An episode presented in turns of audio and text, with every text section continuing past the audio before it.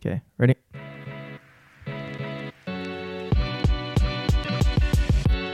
Welcome to CineMcCue, where we chat all things film and faith through our lens of storytellers and as a creative, married duo.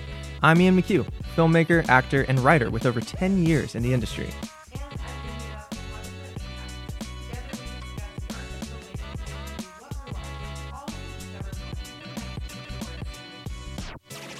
Let's go.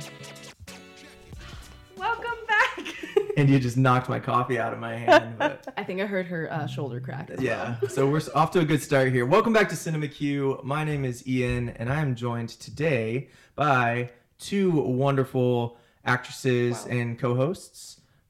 I'm India, like normal. and this is our incredible friend, Incredible. Taylor Abigail Rice. Yes. Wow. Hi. Insert Welcome. clap track. Woo. Clap, track. applause, applause, Thank you for having me. Yes, thanks. This is our first official guest on the show, so hopefully we'll be joined by many more. But we figured we had to start with the best and just go downhill from there. Whoa. Taylor is an actress, a rock star, a worship leader, a dog mom, and so many things. But would you And want wife to to just the one and only Jordan Rice. Shout The out to you, man. You are my the favorite. only, the only Jordan Rice? Yeah. Would you want to just intro like who the heck are you? Why do you love film? What's your role in filmmaking? And what qualifies you on, you know, speaking on this incredibly prestigious podcast? Yeah. The only reason I'm on this podcast is because I paid Ian in India to let me. no, Uh, that is not true. No. Um, no, I've known Ian for a long time. Um, I don't know how many years, but back in college, what It was your freshman year that I met you. Eight? Yeah, probably eight. I don't know, ago. something like that. Um, so we've been film buds for a long time, and he is actually um, a huge reason for me getting into film and acting and um, moving my career in the way that I have moved it over the past couple years. So I should pay Ian. I, I, I really her to say should. um, and I really loved getting to know India over the past couple of years. Um, since they got married, I feel like we're kindred spirits in a lot of ways, and I love you. So I'm really happy to be here. Let's All cry. right. Well, this is the most emotional Wow. podcast we've had yet. yes, no, leave it to me to bring the tears. Love you too. Um, Oh, you do. Spoiler alert. oh my gosh. so I have um, been a perfection, professional actress and model in the Midwest for a little over two years now. And I grew up doing theater. I did some in college. So I just had that bug in me when I was younger. I don't know if you guys know this. I would like make movies on my mom's like I don't think we did. camera. Oh yeah, no, I should send you some. They are amazing. Ones of me and like little figurines. Like I was a horse girl, so all that Okay, kind wait, of thing. that's We're like- pedestrian. We need yes, that. yes. So Love humble it. beginnings with All right, film our next for film me. is about a, a girl that rides a horse. Horse I'm, Yes. writing, I'm writing it It's right in the now. show notes. it's on my special skills, and I can do it. Impressive. Um, so kind of got the bug back awakened, rekindled the flame. Um, in COVID, actually, I'd gotten away from acting for um, about five years. I'd stopped it in college, and then I think it was the KSH trailer or teaser. And that for those we of you that don't know what KSH is, that is Knowing Shell Hollow. That is another podcast that is hopefully coming your way soon. No promises. well, we also it's one of Ian's passion projects, and he made a sizzle reel in Yeah. COVID, and Taylor was cast in that. So As- that's as the that's the co-lead. reference. Yes. So KSH is Knowing Shell Hollow. So continue to. Yes. Um, and that was the first time I'd acted in a long time. And I just couldn't put the fire out. Like, that was so fun. These are some of my favorite people to make movies with and act with. And so I called him like shortly after. I was like, what do I do to keep doing this? I love it. Like, nothing makes me feel more alive. I was in a marketing job, you know, like I was in grad school at the time, which is fine. But I was like, this is where my life is. Like, this is where my passion is. And he was like, join an acting class or join this Facebook group. So I did that. And then from there, somebody was like, join this acting class. And from there, signed with an agent and up, up, up. So I do a lot of commercials. I do a lot of um, short films, feature films. And I have been so privileged to been doing this, um, I guess, since June of 2022 like just full time. So I was able to quit like my nine to five job and do this. Yeah, um, buddy. in the Midwest, which is amazing. Um, and it's a huge part. How part. scary was that? Okay, honestly, there were a few moments, but my husband and I had just known for a while that eventually it would come to this, that I would quit my full time job and just pursue this full time because we really had a conviction that like this is part of your calling and this is where God wants to take you. So what was the impetus for me quitting was I got cast in um, a movie as a lead, and I would have to I would have to be gone for three weeks. And I talked to my job, and I was like, "Is there anything you can do, like unpaid leave, like something?" Because I was out of PTO; it was long gone. I was in the negative Probably all used for acting all as well. used for commercials and stuff like that. Um, and they were like, "There's nothing that like it's the movie or it's this job." And like on the spot, I was like, "Okay, I'm gonna I'm gonna do the movie. So this is my two weeks." And they were like, kind of like, "Okay, respect. Like you know, you knew Yeah. what you wanted to do." And it was a really cordial situation. And man, maybe we'll get to this later in the podcast, but the Lord just confirmed that decision within a minute hmm. of me doing it. And so I hold on to that moment of just taking that leap of faith, being like, I'm in Ohio trying to do acting. And I just quit my full time job and I don't know what's going to happen, but I know that the Lord's under this because of this thing that happened. And um, I, he's shown up like every single time. Um, and it just keeps growing. So, but again, I can't say enough. Like, huge thanks to these two for giving me content and giving me roles and support, um, and letting me be on a podcast. Well, hmm. Well, one thing yeah. that we like, we all have a group chat with Jordan, her husband, as well. So Why isn't he here? Why isn't Jordan here? man. I don't know. He's at work. It's fine. But one He's of the things expensive. that I think we've all like texted back and forth before is like we rise together. Yes. Like we say that all the time because I think when Ian has an idea for a film or a show, you're one of the first people we reach out to for acting.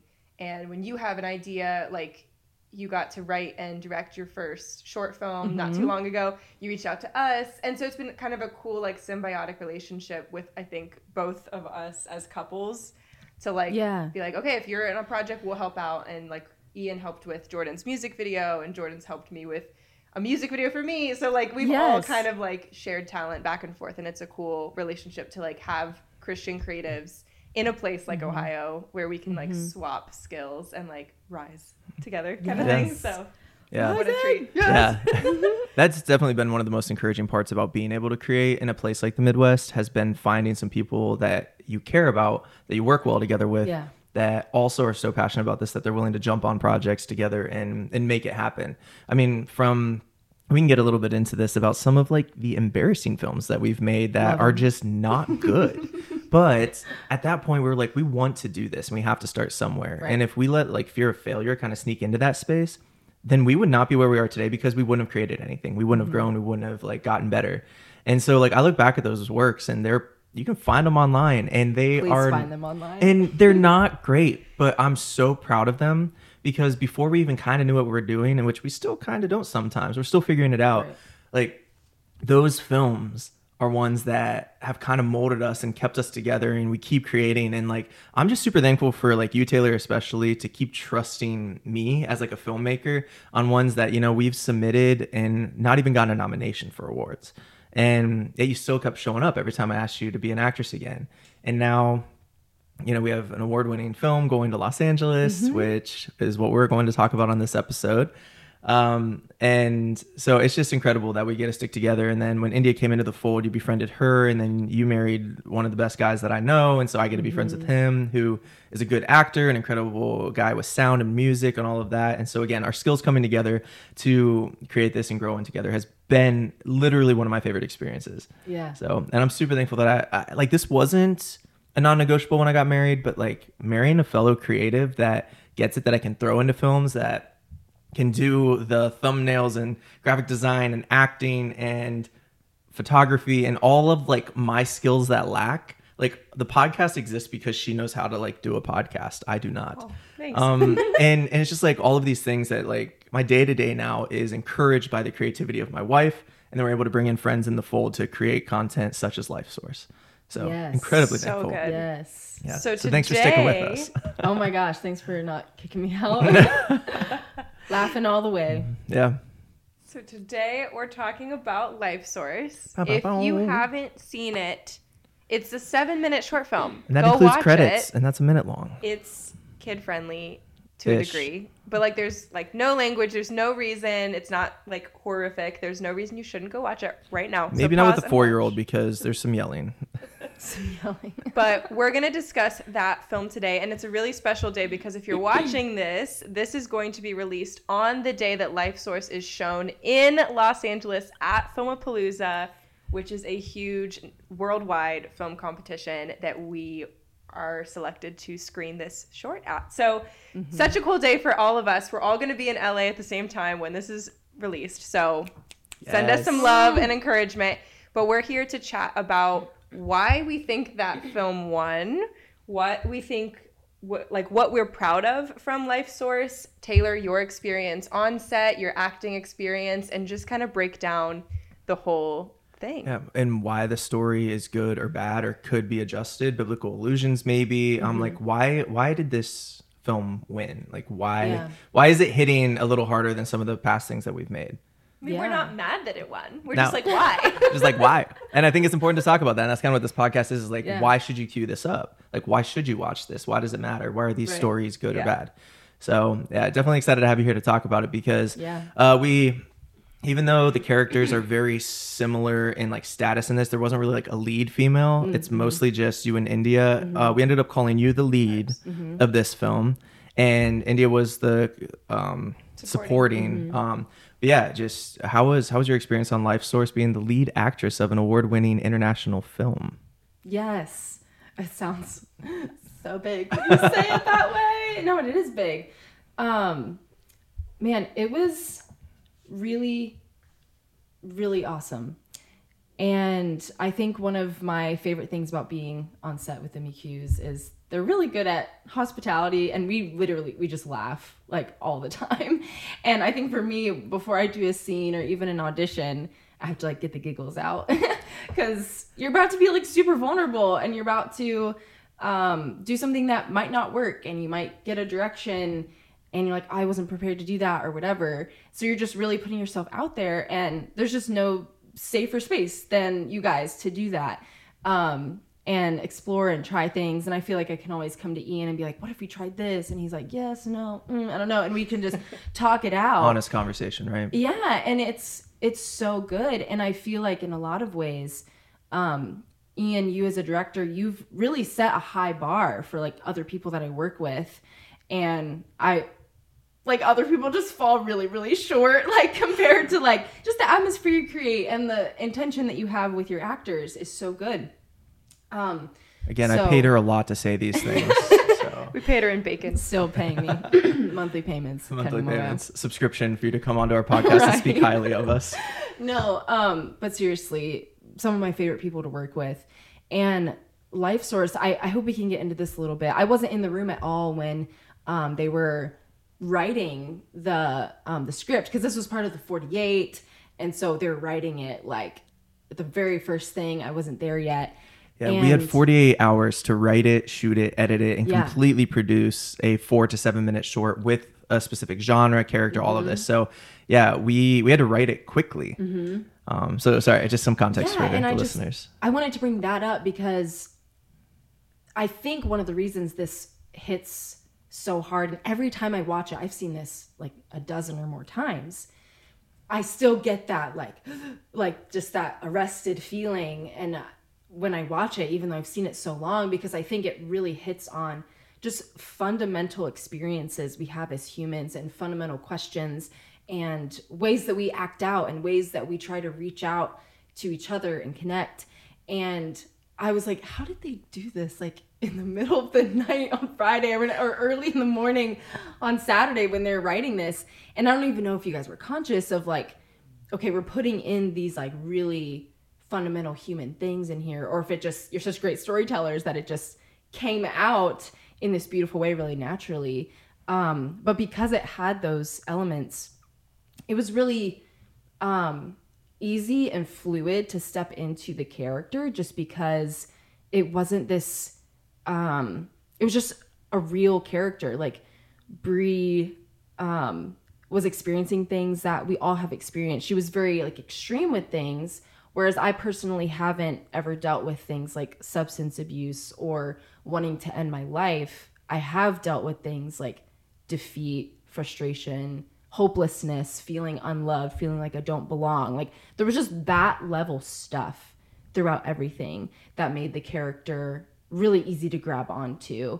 Um, so I think that was one of my favorite parts of it. And then obviously working with India, who, oh, like their characters just have this, just how they approach life is so opposite and so interesting that it was really good to find those ways. Okay, this is an opportunity where they can really clash or this contrast can come out um, really easily. And I think at the end there's like this ambiguous ending that generates conversation hopefully and makes you be like what like it makes you think through it again and all of that is just due to the realness of the characters because life isn't always like cut and dry you know like oh yeah i saw that coming or whatever like we don't see life coming we just don't so i think I don't know. I, I could go on and on, but that was those were some of the highlights of like what it was like working with this script and in this short amount of time, um, and why I'm so proud of it. So, so good. Yeah, it's that's one incredible. of my faves. I I wanted to say something that when we were talking about the script, so you have 48 hours to do this whole thing. So on the way to the initial competition, before we know what line of dialogue, what prop, what character and character genre. description genre. We were trying to like brainstorm. Okay, what are a couple good ideas? Like it, using who we have, knowing we Mm-hmm. only have like two female actresses and maybe a guy or two if we needed to call some strings. Yeah. We're trying to just think, okay, what could we do? And then when and we, we, call that writing into your resources, right? Yes. Like make a story with the resources you have available. So we can get into that a little later, but Yes. continue. So we're thinking of these plot lines, and I think I came up with like one that I really, really liked. Then we pull the genre sci-fi, and we're like, we have 48 hours to make a sci-fi like film. a- oh And we come home, and our writers Zarek and Jay were here, and we're like, throw Indy's idea out the window, start from scratch, and it worked so much better because we were trying to be prepared, and then we were like, let's use like all these voices to come together and like make this even better, and like that I think is what is so cool about the short time frame and all the talent that we had to work with, because even though there was only three actors on mm-hmm. screen there's 14 16 people the whole weekend helping us make mm-hmm. this. And it's just a really cool experience to have like kind of like what you said when there's more talent and more creatives in the room like something is going to come out that's so much better than like this initial like one person idea kind of thing. And it was really cool because Ian directed it and mm-hmm. watching him lead that whole team and having an amazing crew of DPs and assistant directors and PAs like you Shout got out to, the Cleveland crew. Yes, Yeah, Kevin seriously. Coyne and, uh, And, Chaston. and yeah, Chaston Media, Chad Austin Tim. Kerr, and Tim coming down. but just watching you step into your role as director made it all the more better and more polished because you got to only be director and you didn't have to worry about Sort of. well, sort of, of course, but like some you're not some like, things happen. you're not like who's on crafty and can we get that lens and let's build a dolly like that you Yeah. had people that you could delegate to Yeah. and it, it flourished because of that this is one of the first times that I actually built like a full team like that to have on set of, you know, I didn't have to worry about ordering food because I had people doing that. I had, so with Chad Austin Kirby, being an assistant director, he had his story Bible and he's walking through with the director of mm. photography, planning out the shots beforehand while Taylor and India got to go off to a room into a safe space and rehearse and learn their lines and and get the giggles out, but then like come to a safe space where you Yeah. can you know practice your lines while we're like and everything just started to really click and you could trust people in their position. Mm-hmm. Delegating responsibility was one of the hardest things for me to let go mm. uh, in my early film days, and I think that's why my film struggled was because I wanted mm. to do everything. Mm. I wanted to direct, I wanted to hold the camera, I wanted to write, I wanted to be the actor as well. You know, like I wanted I wanted all of it, and then when I started bringing in people and hey, I trust you guys as the talent and I trust an assistant director and I need a cinematographer. Um, I think that's why these things start to do better is because I, yeah, I mostly wrote it. I brought in co-writers and I'm super thankful because some of them had experiences to put language into this in a way that I never would have been able to, um, into the experiences that your characters go through.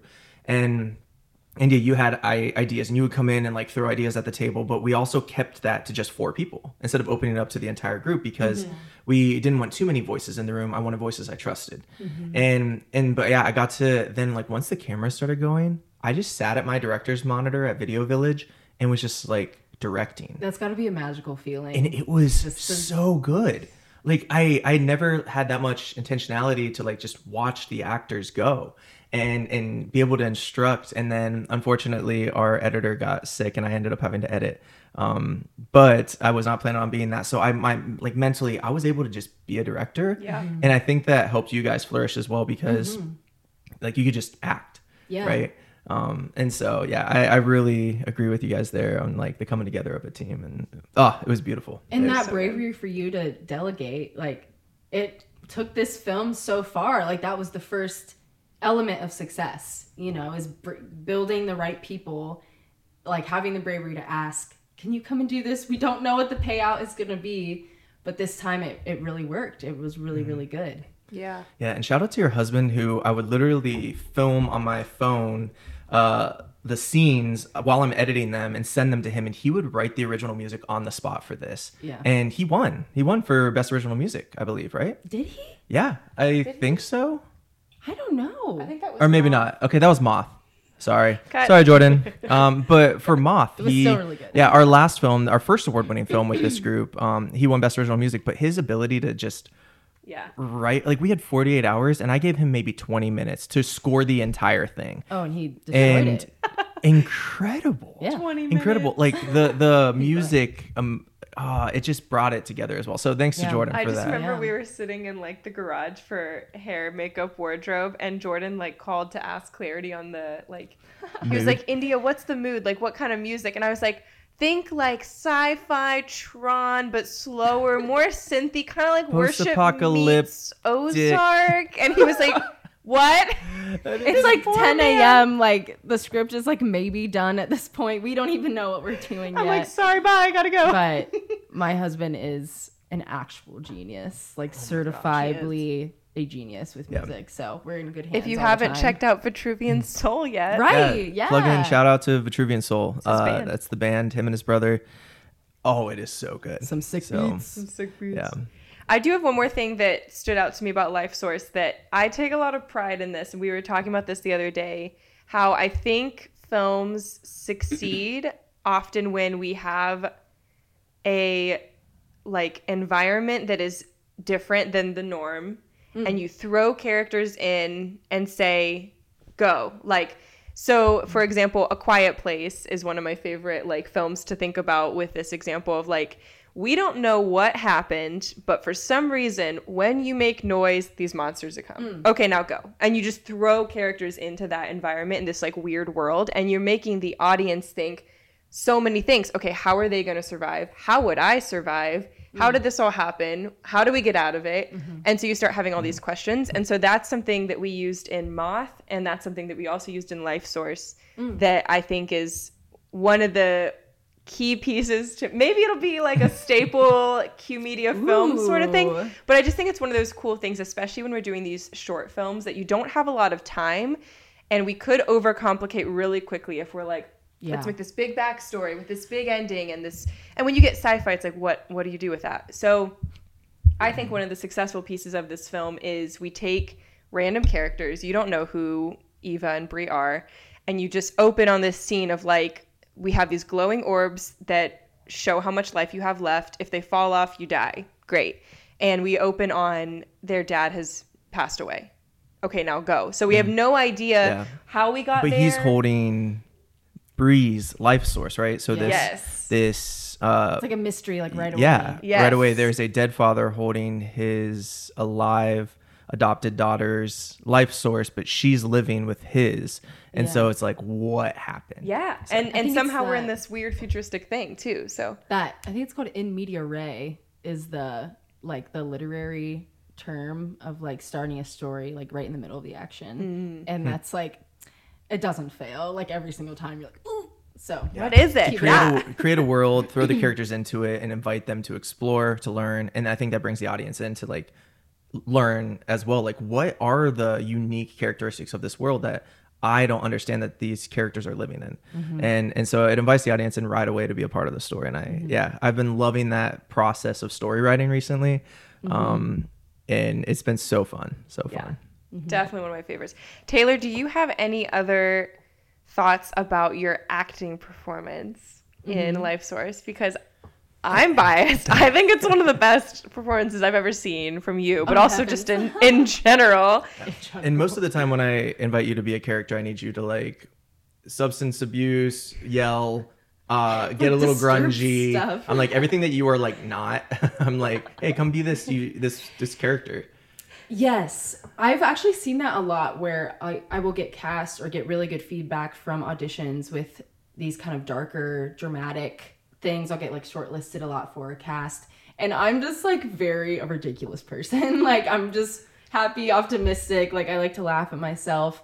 Um, and it's like, why, why am I not getting like as much attention or cast as much in that stuff? I don't know. I'm not mad because it's fun to act different and be different, explore different things. It's the bangs. It's the bangs. It's the bangs. I don't know. They just like make me look moody, I guess. Instantly Um, cooler with bangs. Yeah. Hey, in KSH, you're kind of like a nerdy girl though, with the big glasses. So I'm- Ready. I, like I'm excited for a different character for you. the world is not ready for like quirky me because Mm-hmm. it's gonna be iconic. Anyway, if I can say so myself. But this life source performance, gosh, the most um notable moment, I guess. There's like two moments I want to talk about. So for a lot of the time, Brie is she's really like quite reserved and like kind of flat. Like when we first are introduced to her, like you see like a flicker of maybe like some anger or like shame or something like right at the beginning when she's on the ground and everything. But then in this aftermath of their dad's death, she's like just pretty affectless, like hmm. not a lot of expression. You're the first to walk away from the funeral. You're the first to just kind of be yeah. There's n- just, these weird, quiet, but very like pointed ways that she copes with this. Meanwhile, we see Eva that's, you know, pacing, going through like documents and like wondering where her sister is. Like she's much more like engaged with what's going on. emotional at the funeral. Yeah. Comes back home. Yes. And so, but at the end, there's this like huge switch for Brie where like a lot of the truth of what she's feeling, who she is, comes out. Um, and one to kind of mix up Brie because she's been like reserved, and again, this is like seven minutes, so things have to be like quick. Um, in the interaction with Eva and Brie on the couch when she comes home, when Brie comes home, and they talk, it was planned out to be very um, just kind of the same tone of the whole show of like intense and um, dramatic. And I just hmm. this we did it a couple times that way. that's how originally I wrote it, right? Yeah. And I was like, oh, we have to stay in this mood. Yes. And we did it a couple times and I was just like I was like something is like flat here. And so I came to Ian I was like what if we tried this a little bit more interest like m- something that could make it more interesting to watch where Brie is not so moody, but she's more like playful and nonchalant with her sister like, "Oh, dad's left. Dad's left. Dad is gone. You're just like stuck with me now." Oh, and sissy. oh like don't you love me so Stuck much Stuck with me now. yeah and i think there's just bringing that like levity and lightheartedness to it show like did so much for their um for the movie as a whole because it gave it just some um highs and lows like just some different things to look at some textures and then for our relationship um it gave a little more history and connect- connectedness because otherwise it might have looked like we were just like strangers and didn't Yeah. like, have a, a real relationship. Um so i loved that ian kind of let me run with that and do it a couple times and i think everyone agreed like there was just some new life and new spark that came from that. And i think um that is like something intuition as an actor it's like am i having fun am i getting energized by what i am acting by what i am doing if i'm not what can i do to enhance that for my own experience to have fun but also that will help the mm-hmm. film Yeah. as long as and it's it'll like- elevate the actors around you as well. yes 100%. and so I was I was I was proud of myself for kind of listening to that intuition and then bring it to Ian and him being like, let's just let's try it, and it ended up working out.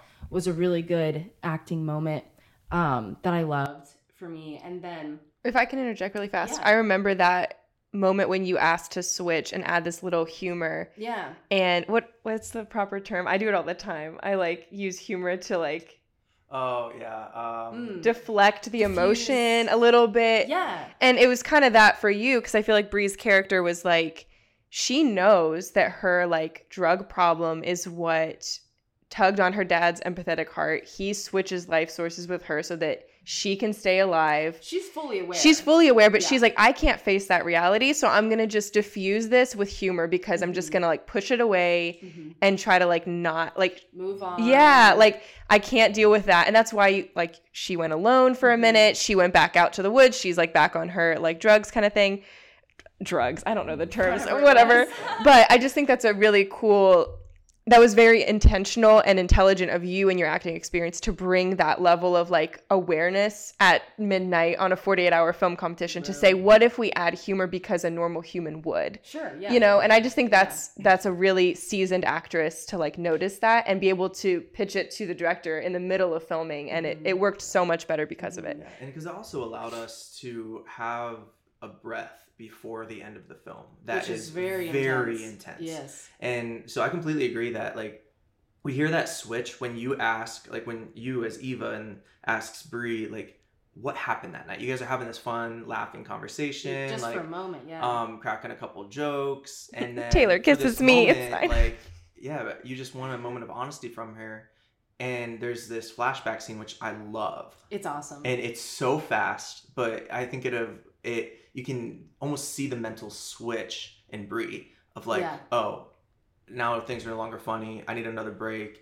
And she just says, I don't know what happened, even though she does. And she hides back into her Mm. emotions. And because humor wasn't enough at that point, walks Mhm. away. And then the like final scene happens after that. And, It, like- and I think that breath is important. yeah, Yeah. it primed it primed yeah because it was like intense intense and it's like oh that levity just like the comedic relief a touch of it um and my my other like f- like favorite moment from like my acting perspective with this was man how long did it take us to film that last scene it was like a few hours hmm it was like it was like it was late It was hours at least. I mean, that, And that was we the were- longest. And maybe we were rehearsing in that two hours, I don't know. But I remember finding, and I, I experiment with different ways that I like act. And this way I just was like, I am literally just going to let myself feel the devastation of this. And I found that, and I was like, I have to hold this for like two hours yes and it was exhausting like i was i literally just had to like not talk to anybody and just stand there and just like i was like You were my eyes physically open. like yeah mean, because we- i we just sent like production assistants and, and non-essential people for that scene out. Yeah. like, we sent some home. We were like, we need this space to to be protected. Yeah. it is exhausting. For Yeah. everyone. yeah you very physically like were like one sec and like Yeah. held it there which was and it was so impressive really weird and oof, yeah really tiring but i was i don't think that i had like dug that deep before and like held that kind of um just like this these guilt feelings these shame feelings this exhaustion which was actually just real because we've been like just doing so much over 48 hours. Um but it really was so easy to like bring up the tears and then switch into the anger and it wasn't like choppy. Like when i watch it back you can just see how my face is like melting into what it needs to be and what i'm feeling um, and i was just really proud of the work that i put into that and how it turned out because i think like i'm super super proud of this performance of mine and i'm really excited it gets to go to la and like be shown to everybody um, and I mean, that wasn't just me. That was like Ian saying, people like go home. And that was um India like giving me something to react off of. i'm pretty you sure i still cracked a bunch of jokes and you were like one second india and i was like Literally. I almost I fired like- India. I was like, calm down. um so I I'm I carry that with me into other like dramatic auditions and other things. Um, because I'm like, I know that I can do it. I know Yeah. that I can get there. I know that I can really just be messed up for a while and then come out of it and be my happy self again. So, Yeah. yeah. I have a question for you on that. Go ahead. You mind? Go ahead. Um, how do you come out of it? Yeah. Like, I'm just wondering, like, is it an easy switch for you when you're done? Mhm. Because like Taylor shed a literal tear for was this not scene. staged. There was no peppermint oil. There were no fake tears. There was no eyedroppers. Like, this woman produced an actual tear, and I'm like, oh. again, the exhaustion just helped. It was like right there. but you when- actually yeah, I was. But when you have something that intense, whether it's that night or a different scene, when you've been on set for a long day and there's a, a serious moment or your character has a really intense. Oh, sorry, everyone. All right, one second, babe. You said that. and That's clicking. And Mark. When you've been on set for a while and let's say your character has a really intense scene or in this case like you shed a literal tear how quickly do you come back to yourself Mhm. or is it kind of like a method experience where for the next few days you're kind of in that like headspace like how does that go for you Yeah, that's actually a director actually asked me that exact same question when we were going through casting because he was wanting me for this role of a young girl being um, sex trafficked. And we were going to film in North Dakota in the middle of winter. And he was It's like, a lovely time there. Oh yeah, he was like, I need whoever I cast, like they need to be a good actress, but I need to know that they're not gonna like become depressed or Mm. like get lost in the darkness of this film that we're making. So he he was like, what strategies do you have to like come out of that? And I think as I've reflected a lot on that question, I don't remember what I told him because I was so like, oh my gosh, like he wants me for this. um, but I think about that a lot because I think throughout uh, my career, there's going to be really challenging roles, and depending on how I want to get in that space, I don't want to stay there, you know, depending on what's required. But I think it requires just knowing yourself, like really knowing who you are. And like on the deep level, like for me, I know that like I'm full of joy, like I'm hopeful, I'm um, part of like a really supportive community. Like there's all of these things that are just core, rock solid to who I am. And then there's also just the little fun things like tea is very me. Like doing yoga on the ground with my dog, like that's very me. Walking my dog, going for a run, um, reading a book, writing a piece of poetry. Like there's those little tangible things that I can do to come back into myself. Mm. You know, and so I just have those in my mind if I'm struggling to come out of something.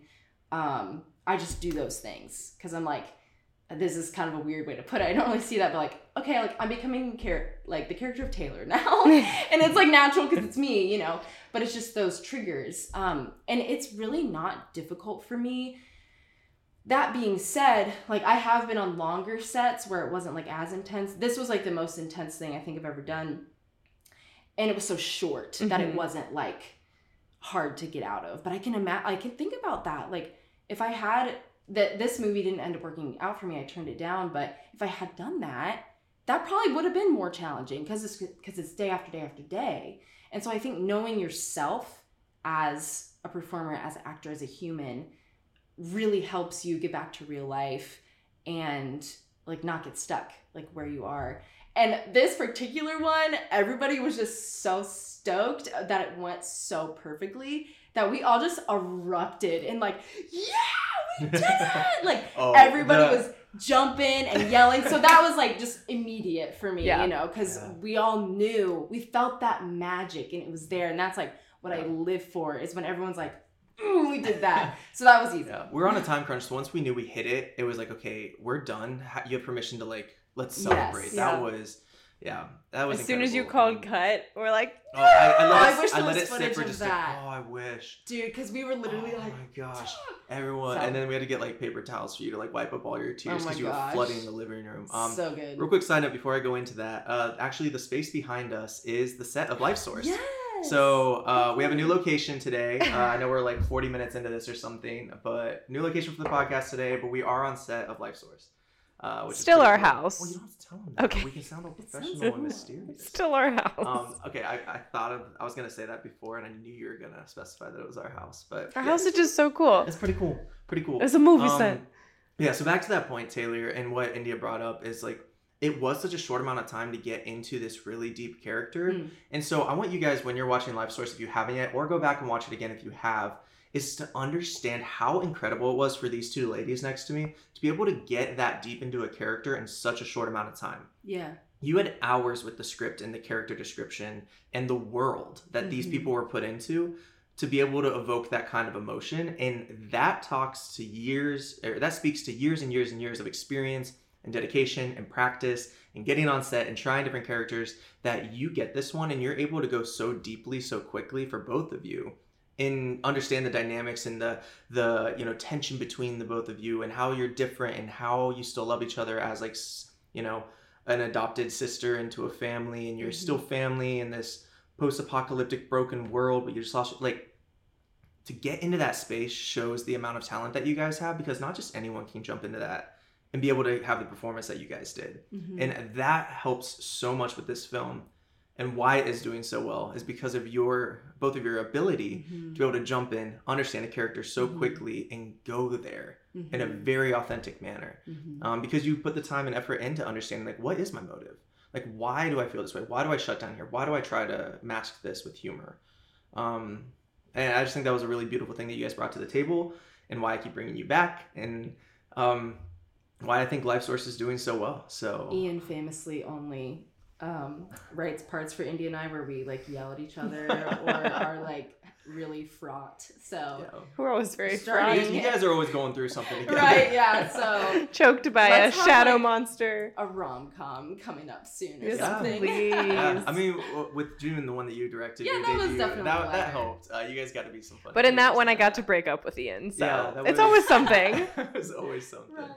So one of the things that we chat about here at CineMcCue um, is biblical allusions with film, and we talk a lot about how there's hints of the gospel or elements of sacrifice and, and Jesus in almost every single film, short film or long form. Did you see anything in Lifesource that stood out, or is anything like maybe not a direct biblical allusion to you, but just an overarching like there's a little bit of gospel in this seven minute film? Yeah, because you you do say this story kind of tugs on you, right? So like, Oh, yeah. why? Why? Right. Like, what in this story does that? Right. Um, I have a whole notepad. Please go. But I'm gonna, I'll pick like my my favorite one because I think there is so much. we have time. Talk. Like, It's gonna be our longest episode gosh, ever. there's so much. I think in any great film you can find the gospel, like elements of Christ, elements of um, redemption, and there's so much of it just packed into this like little tiny thing, but it makes such a huge impact.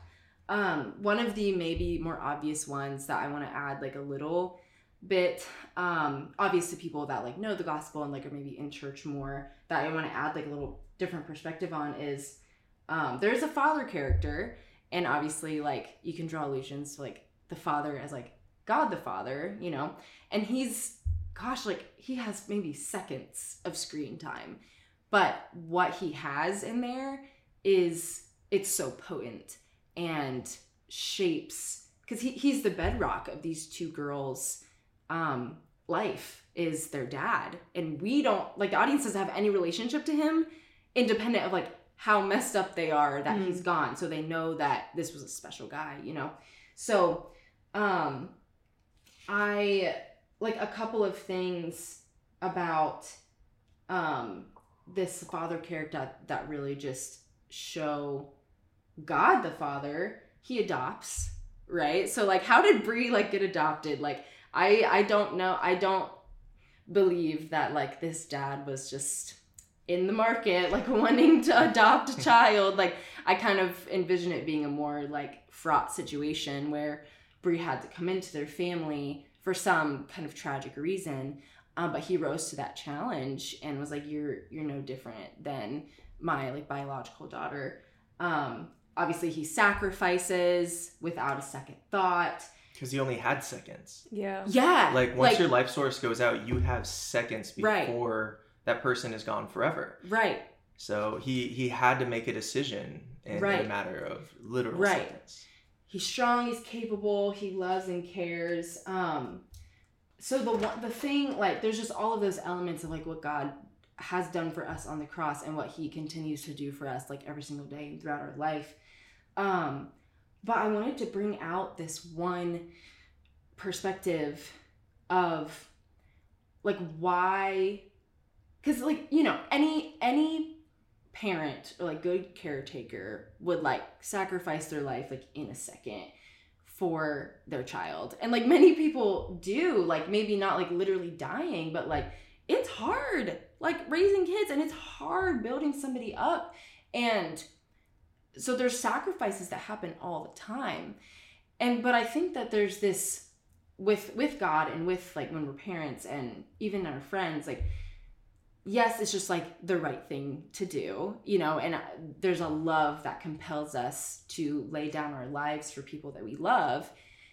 But there's i think there's also this other layer of this father knew that it was important for Brie to stay alive because of who she was and what she was going to offer to the world. Mm.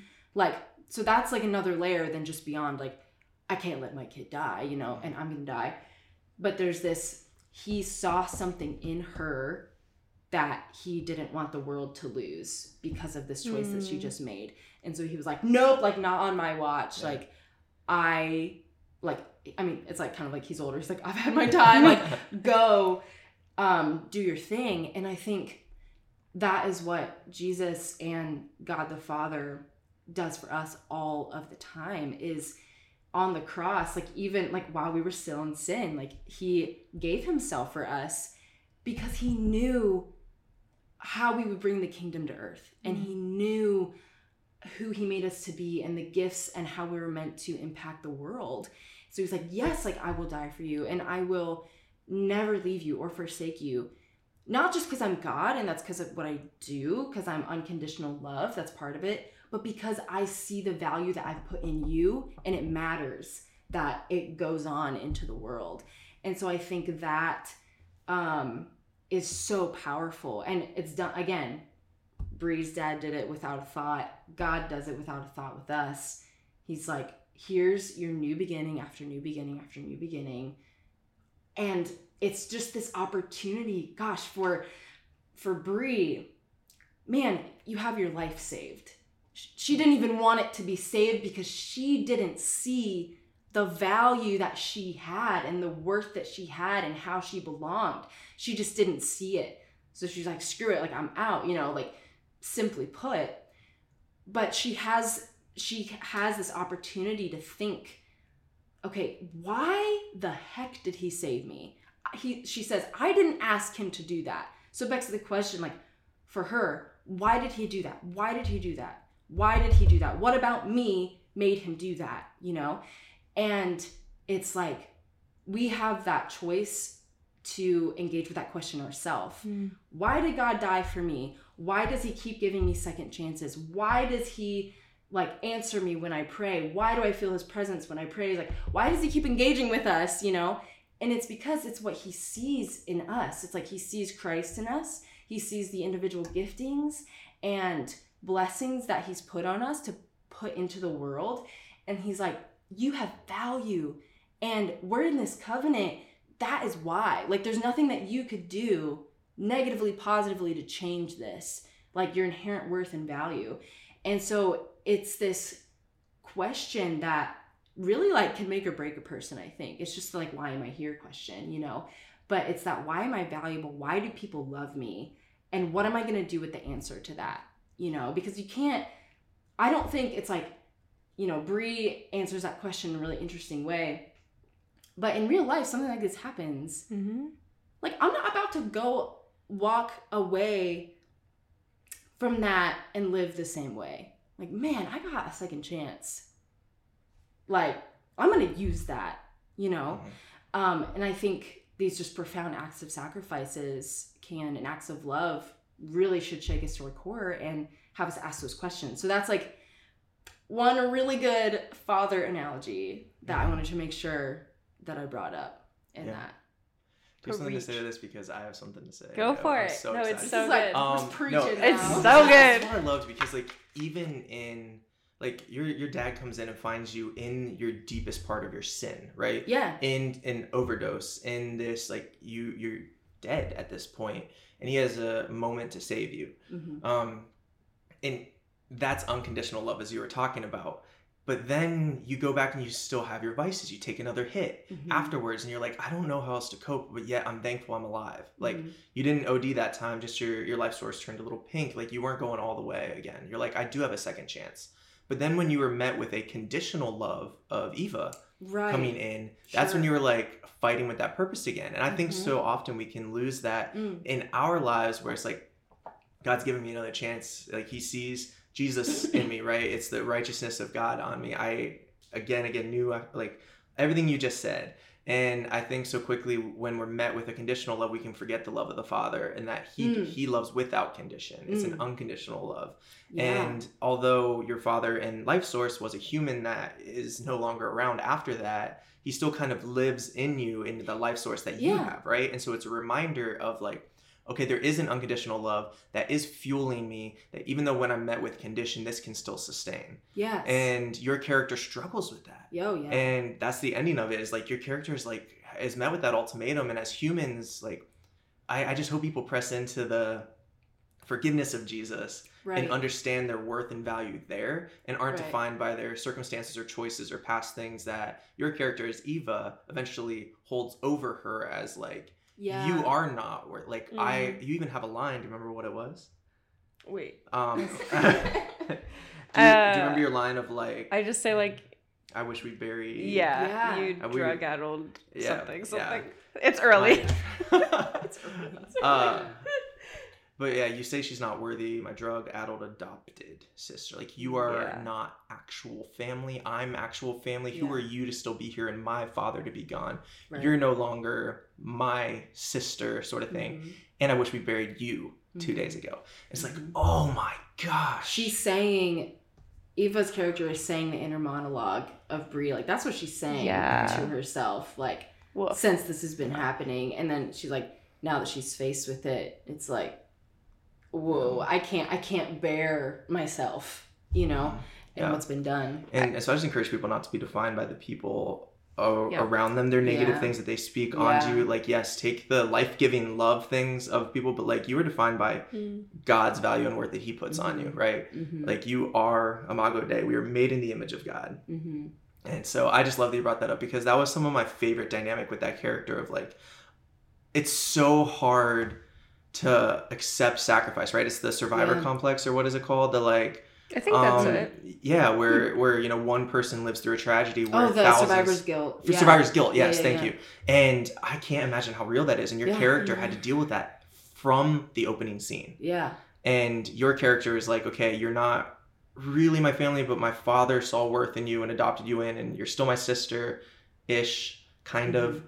And so I, I just love the dynamic that two, just two characters with this God character in the background brought between you guys in a six to Mhm. seven minute short. Mm-hmm.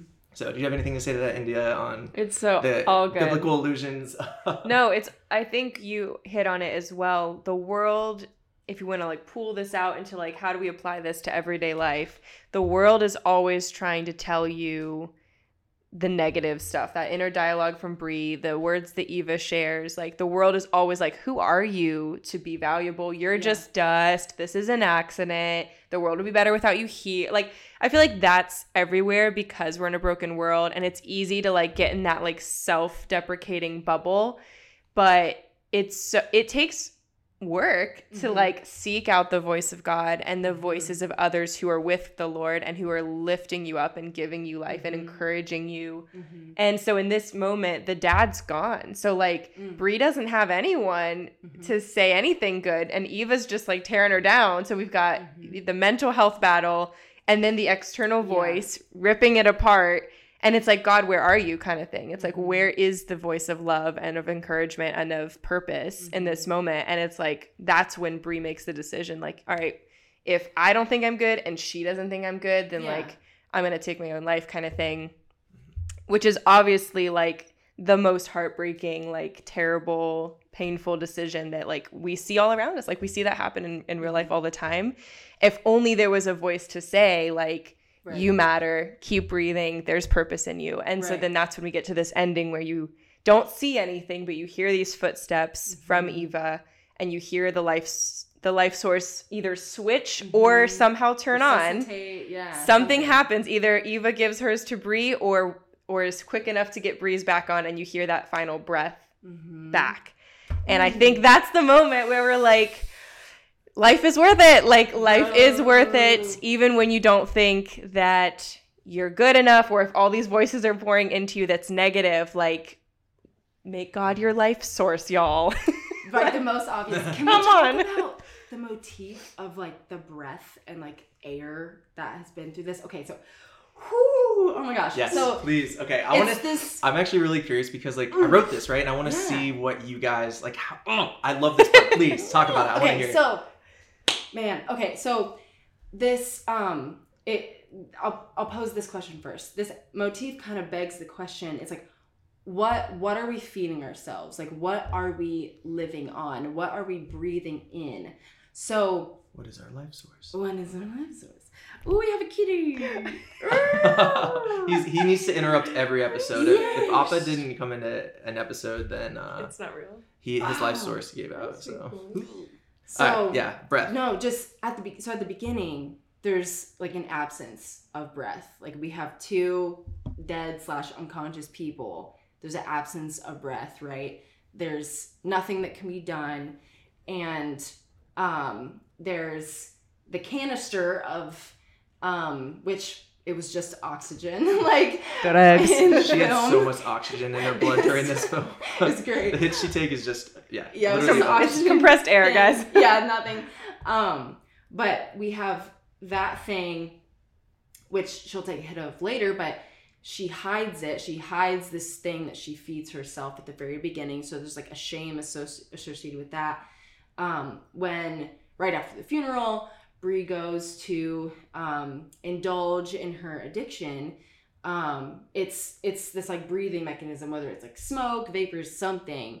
That's what she's choosing to feed herself and cope with and help her get through this is this fake very likely harmful substance temporary. yeah that gives her it gives her something that keeps her going back to it um so there's that and then later we have of course um the breath when um Bree's either resuscitated or um her uh switched the life source or whatever and it's just like There's also an exhale of the father there. He goes ooh, and then she goes, and so there's Yes, a there's a trade of Exchange of air, life. in the an exchange of flash oh Yeah, yeah in the in the flashback. So it's just i just love that motif and how how subtle it is but how powerful it is. It's like oh my gosh our breath is like it's often used in the bible. It's kind of like a metaphor for the spirit. Like we're Mhm. sus- sustained by the spirit of god. We are um made alive with just our breath. And there's even um like the name of god yahweh in the original language hebrew. It's really like it's just sounds like breathing when you like say the word. And so there's this thing it's like man even when we are breathing we're just kind of confessing the name of the lord like in this specific language. It's beautiful. Um and so it's just this question of like what what breath are we going to engage with? What life source are we going to engage What are we with? gonna fill our spirit with? yeah, Mhm. and like, are we gonna take in and not just like substances, but like um media Media. that doesn't like sit well with us, or company that doesn't lift us up, or um, whatever it may be, activities we choose to engage in that we know is not like life giving in the long term, you know, and um it's like what what is it going to take for us to realize that these things are liars and they never keep their promises to us you know like this this air smoke canister is never going to be able to heal what's going on inside of Brie and it's only you know the breath of love if we like say it like that of God's love that can fill and truly bring us back to life so it's like I hope people are asking that question like what what am I breathing in and out? You know, because what we breathe in is what we Mm. breathe out, and who do we want to be? You know, um. So yeah, I'll, I'll stop there with that. No, that's- so that's great. good. That is, uh, I'm so glad so you picked good. up on that because breath was something that I, I intentionally tried to use in the sound design to Yeah. um, because I believe that that and that's a director's note that I missed a little bit on yours at the pond when you are partaking Mm, to like mhm. have it hit a little differently. So my fault, but you still nailed it. Um, but I literally asked you after we finished filming, I was like, "Hey, send me some voice memos of you just like Yeah. inhaling and exhaling yeah. because this is literally the breath of the film yeah. is following the breath of like the spirit like you were saying of Mhm. each person and their life source and what they were filling it with Mhm, um and uh i just am so glad you picked up on that because that was intentional Yeah, it's good. So um good. speaking of breath we have a cat on india's lap that is Purring. purring um right into the microphone my god. the backup mic dude. Oh, but uh Nice. india do you have anything to speak to on the breath thing or you think you know that all amazing. Oh, all good. No, it's it's so cool. I think just again, it's a seven minute film, but there's so much we can. there's so much we can pour like pull out of such a short piece of work. How much more is there to tell? Like how many more stories to tell? How much more can you pull out of novels and fiction and full length feature films? And this is just like might be biased again. I love this crew, mm-hmm. but it's just really encouraging to have Taylor your voice as like a rising talent in Hollywood and Ian your voice as like a rising talent. And it's just it's encouraging to me to be like on the side of people who love Jesus and love art and love stories. And it's cool to mm-hmm. like extract all this stuff from we don't talk about Jesus explicitly in Lifesource. We don't Right. raise the Bible. We don't all you know like there are ways that you can take anything and make this you know robust content so i don't know it's just encouraging to be a part of this group and to know that like this is what this is what's coming hollywood like get Yeah. ready Yeah, I mean, we don't have to. Mm. I mean, even just India, you were saying recently, a lot of the you know cinema you have been uh, trying out, right? Like you've been trying some new shows and things, and and all of it kind of has, like Hollywood is a dark place at times, and and leans into stories that are not good for your soul. it's pretty And- flat and like very sex heavy for like Mhm. almost no reason Yeah, it's like oh there's an affair with an affair with an affair and then we're having and sex it's and we'll almost like switch cheap like cinema anymore. and so I'm thankful for this group that can come together and make stories that intrigue, invite into a world. Like so many people have asked for a sequel or like a furthering of Lifesource Mm. because they're interested in the world and and the the story that is created without using cheap tactics, Yeah. right? Yeah. That a lot of Hollywood does with sex and language and all this. But like it still speaks to very honest things like Yeah.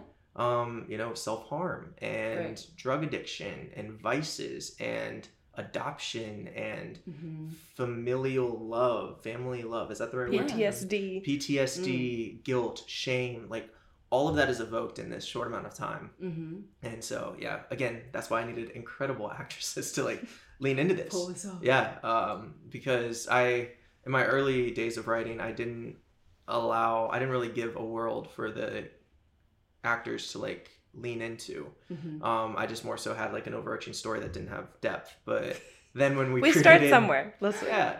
Um, but then yeah, when we created this and handed it to you guys, like I, I genuinely like when I just saw you in India, Taylor, just go off and just practice and lean in, and then you come back and you're like, okay, hey, what is my motivation here? Like, why am I moving here? Why do I joke here? Why do I Yeah. like? How does this life source of my father that I'm wearing affect me? Does it affect personality or just like can I? And you came with these really good questions, and you cared and you leaned in, and it just delivered beautiful characters. Um, ah, your guys' conversation at the end, just the ebb and flow that you guys. Do you Oh, remember- nail it. do you Yeah, remember that it. the life sources were these little puck lights that were gaff taped to our sides oh yeah. Mhm. We had to like And they left, like, a huge red Oh, mark. Literally velcroed it to your side at one point. Bruh, that was something to take off. listen There was like a red mark for several times. It was a several lot. amount of times. Oh, I did want to bring up one other thing that kind of um, ties into like as we are literally headed to Hollywood like Oh in a couple of weeks, yeah. but also just like wherever the Lord chooses to um, rise us to Mm. who we will be in those spaces and what we will bring as believers because I know for me it's not like every single project I audition for, get shortlisted for, whatever, like I I ask the Lord, I'm like like what do you think about this? And for it's not always about like oh my gosh, there's language or like sex scenes or whatever. Like it's not so much content for me. Like it's it's like the purpose of the content, you know? Yeah. And it's also Mhm. like I believe that the Lord really, really cares about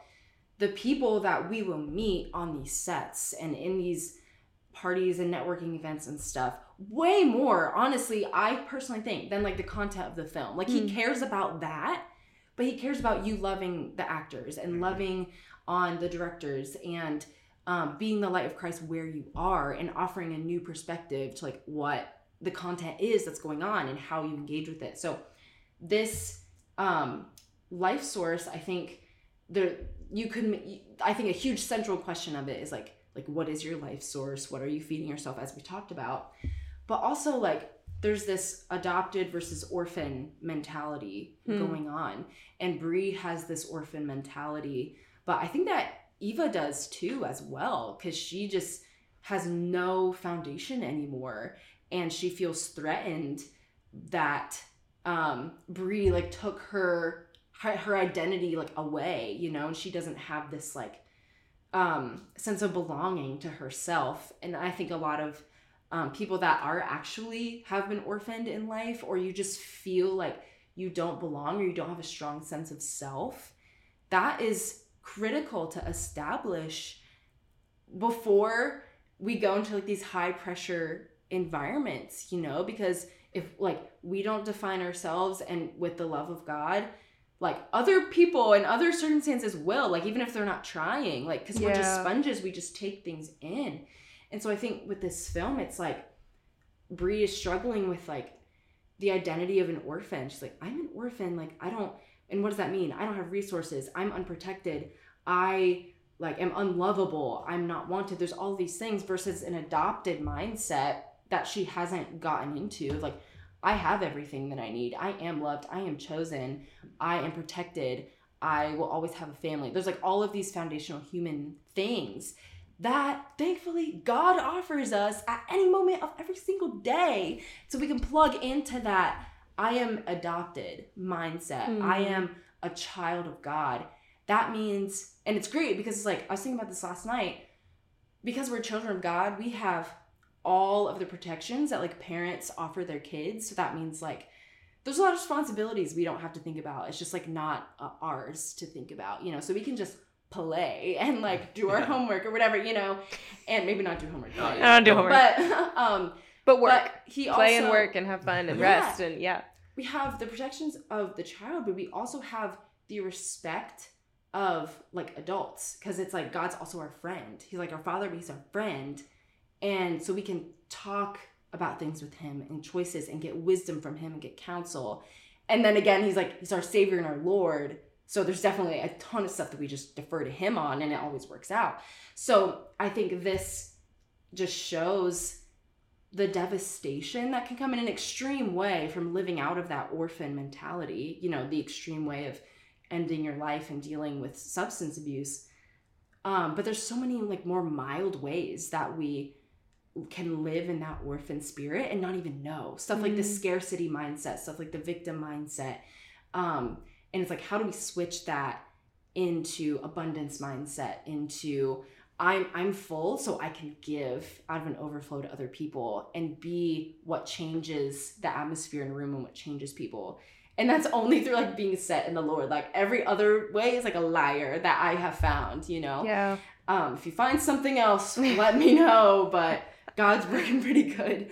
So I just think that, like, man, I want to, where Hollywood is so fraught with competition, with this is your one opportunity to better nail it. There's just pressure. It's Mhm. like, yo, God owns every acting job that there is. He has put certain casting directors and people into power Mhm. that have the opportunities. He's going to make the ways. He's going to find you the rules that you need. It's like I'm working hard, but there's I'm not stressing about that stuff cuz it's all his and he's going to bring it to me as I'm ready. So I'm just like, Lord, make me ready. Help me live adopted. Help me live out of an abundance mindset so that we can all rise together and everybody that I meet is bettered Yeah. instead of "Oh my competition. I'm so stressed. Like, no, yeah. we don't need there's a role for you there's a role for me if there's not one this year for me there's one next year you know so i just wanted to bring that out Yeah. It's one of my favorite It's so concepts. refreshing. Yeah, I actually put in my notes about uh, what you're kind of talking about at the end. If I can do two points here, I, don't Yeah. wanna- I feel like I've I'm just, good. I'm just and I've soaking it in. I'm like, Taylor's preaching and Ian's looking cute. church. It's good. Awesome. Uh, so two things to that is one, yes, uh, this is just an encouragement to other filmmakers out there. Is like never sacrifice the people around you and the actors and the actual real life people for the story to make it happen. Like you need to be available and ready as a director, as fellow cast members. You guys do that very well for each other. You like watch out for each other and like how are you doing? Are you okay? Do you need a break? Do you need Yeah. to take a breath? Um, but but what you're saying about like God providing people in certain places and also just being on set as a ministry regardless of Oh, what yeah. the film does. In college I actually uh, got asked to audition for uh, a short film. Uh, this guy was coming in from new york wanted to make a short uh, for from his hometown in delaware ohio where i'm from and he wanted to cast one of the main antagonists from his hometown.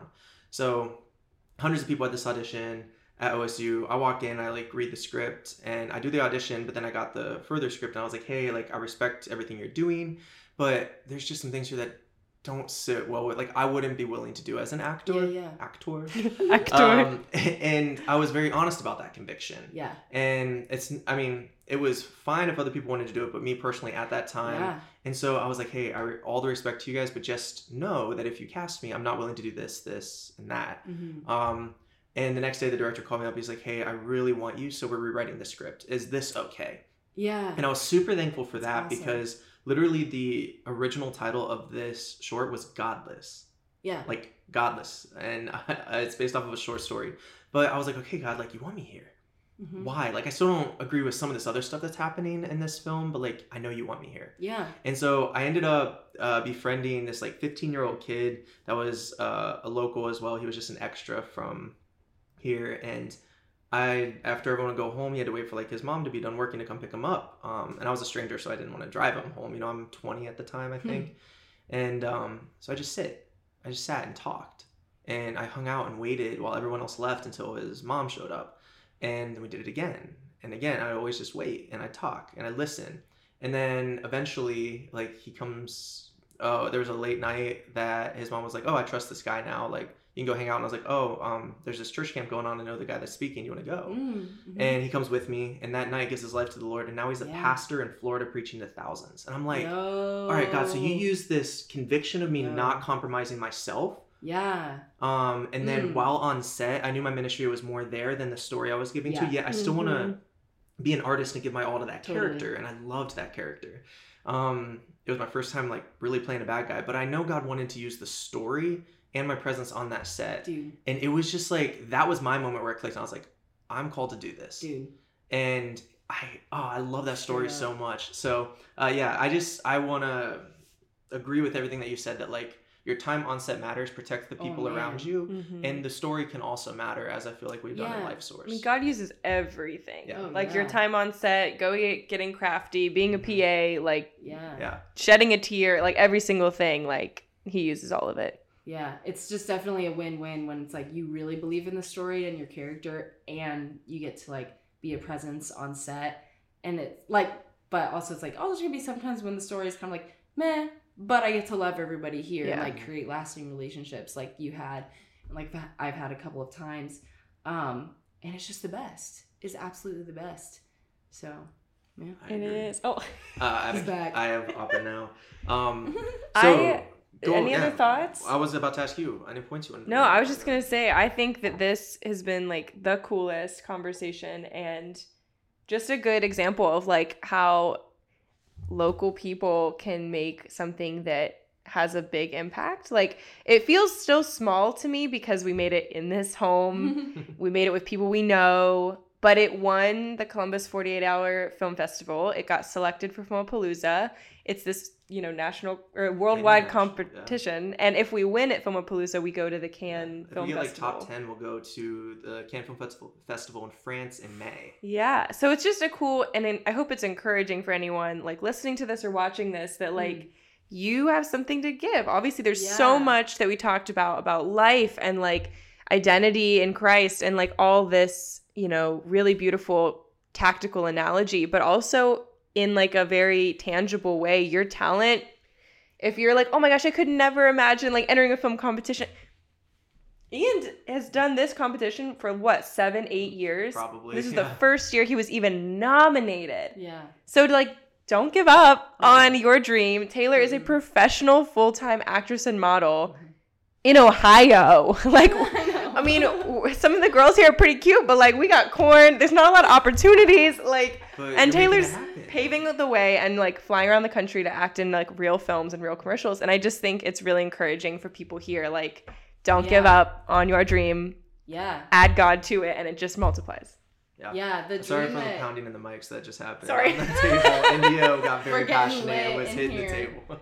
yeah seriously whatever even if it's not um, to be an actress or to be like a filmmaker but you're some sort of creative like god put that in you for a reason and i think artists and creatives have a tough time because there's like the money problem the opportunity problem there's like so much stuff the self-expression problem but it won't unless you express it it's not gonna leave you alone so like please don't live your life being creatively suppressed like if that's part of yeah. who God Yeah. made you to be because you just literally never know. Like if he put that in you, that means that he's got some plans and some opportunities and some people for you to meet that if you don't just take the first step, the next one will show up and then the next one. You don't have to see the whole plan.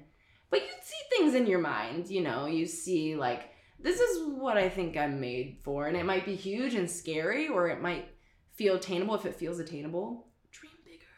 But I've been just saying like that for a decade. Lord, he he'll do it. Like even if you're not like into this like Jesus stuff very much, the word says that the gifts of God are without repentance. You have a deposit of God in you and talents that he wants to see in the world.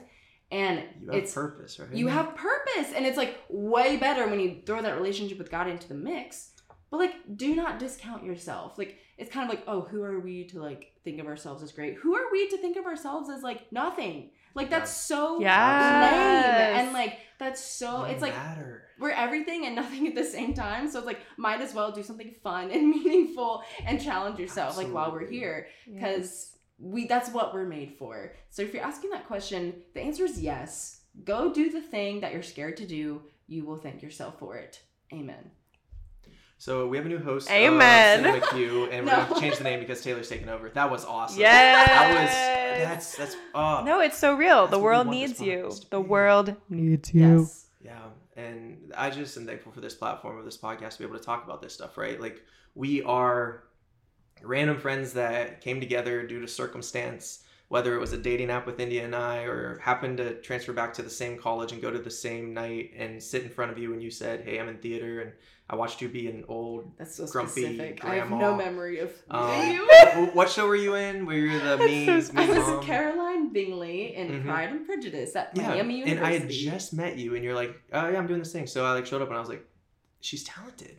I was like, so when I started writing stuff, I was like, "Hey, do you want to like try this out?" I don't know what I'm doing. I just got a DSLR camera, and actually, my first films, I was filming on my laptop with the front-facing camera. You weren't in that phase. Um, maybe you were. Uh, I'm sad I was I at missed it. Miami. Um, but yeah, I should. I think I showed you, or at least told you about how I used to film because I didn't really have a smartphone. All I had was the A front-facing webcam. That, Yeah. This is And- actually the first time I'm hearing And so at Oh, Miami University, at Miami University, my freshman year was when I first got my first Wow. laptop, and that's where I started. Use what it was you the got, resource I had, yeah. And I used uh, friends that I met at Miami, and so when I transferred back to Miami and I met you, I was like, okay, this is a friend that like cares about growing in this, as I've cared about growing in this now for four years at that point. And then uh, what a blessing that I got to marry India, who is a phenomenal actress, cares about it, wants to lean in, is now Yeah. signed. Um, Yay. just got some new professional headshots. Like like we're we're moving forward together, and that whole rise up together thing has been just wonderful. We need t-shirts. Yeah, Yeah. Tattoos. Uh, Yeah. some- yeah. It's just, just massive tattoos. Start with something Or light. Like, like we need a a- t-shirt or a tattoo. The other one would be a t-shirt. It's a chaotic life. It's a, that is real. And and so what you were saying, Taylor, of like you have purpose and go do the thing. It's hard and you have setbacks and but don't give up. Like we get one life on this side of eternity, so like I don't want to be 60 and be like, man, I wish I tried one more short film. yeah. Hey, I wish I wrote one more character. Hey, I wish I acted in one more thing. Like, I don't want that regret. and because I really feel like God has given me that desire, that desire in my heart to do that was God given, right? That's kind of how I read that scripture is like that very desire in my heart to do this is God given. Mm-hmm. And so I'm going to go do it with God by my side. And it might not look, and it will not look like what I think it will and what I want it to, maybe. But, you know, I'm, I'm dreaming big and thankful for the team and the, the partner, the absolute unit of India as Yeah. a wife. Like, she's Seriously, the don't sleep on the- India. the bro. support, right? The support. And I think that's important to surround yourself with people that do support you. Like, I wake up every morning in India, it's just like, hey, like, go do this. God's called you to this Mhm. and um, I, I think that has been one of the best parts to keep me going in this um, surrounding yourself with people that that can lift you up because it's not always going to be easy No. 100%. No, no, yeah. This was such a good time. Yeah. Thank you so much for joining us. Do we know what's next? oh we actually haven't talked about what we're doing next but Maybe i'm just everything. going to say we're going to in the next episode we are going to be talking about the hot big film uh, everything everywhere all at once always and forever or whatever that title is now Amen. Amen. uh, everything, everywhere, all at once. Um, incredibly, it's it's in the headlines right now. Super It's- critically acclaimed. We're gonna watch it and do our normal four point system. So if you haven't seen it yet, watch everything everywhere all at once Yes. and bring your notes for our next episode of CineMcCue. Absolutely, yeah. next we- Thursday, y'all. Next Thursday, we are not doing the point system for Lifesource though. Uh, this is a unique one because you know we would give acting a hundred out of ten and cinematography a hundred out of ten. Like it, it was an unfair scoring system. So if you guys want to in the comments below, uh, use our ranking system. Let us know what you thought of Lifesource, the depth of it, the how kid friendly it is, um, how good the acting, cinematography, and story are. Uh, but let us know, and we will join you next Thursday for another episode of CineMcCue. Thank you so much to Taylor Abigail Rice for Woo! joining us today on this Yes. podcast. And any last things you want to say? Uh, I will send you my invoice. All right, Beautiful. deal. Deal. How can well No. how can people connect with you? Instagram Sure. or yeah, how can people follow you? Yeah, I'm on Instagram. I'm at Taylor Abigail Rice. Um, I have a Facebook also, but I never go on there, so don't connect with me there. my website is taylorabigail.com. That's where all my photos are, my reels, um, my resume, work that I've done. I'm on IMDb. I'm on Actors Access. Yes, she is. I'm on Backstage, like all the. And she's in all of the major Hollywood films coming your way soon in theaters. so- Listen. Soon, give me like five years. You ever heard of Christine's Wager? Hey, yeah, that's awesome. Her first Yeah, big feature. Yes, I had a premiere recently. Yeah. which is fun. So, um, yeah, the last thing I'll say, yeah, please, yeah, please connect with me. I like to help. I'm becoming really passionate about helping um, actors in the Midwest. So I'm dreaming up some things about how to do that more. So connect with me um, if you want resources about that and just to see what we're all up to, because we're not stopping. Ah! Stop it. Going. Yeah, maybe we'll have you back on again uh, once Oh. you launch some stuff that you've been Heck in and yeah. more like Yeah. once you get into more things. And I, I'm I just love having you on this podcast because you have some incredible things to say. Thank Um, so yeah, and we and that is T A Y L O R. Um, the people making the credits in Lifesource, uh, we accidentally spelled T A Y L E R, so we got to fix that, thankfully. But Oh, yeah, really? so yeah, we did fix that. So TaylorAbigail.com or at Taylor Abigail Rice for Instagram. Mhm. And so thank you so much again for joining us. It was uh, this is a long episode, but so worth it. I hope you guys made it through. Let us know what you think in the comments below, and we'll catch you next week. Bye. Bye.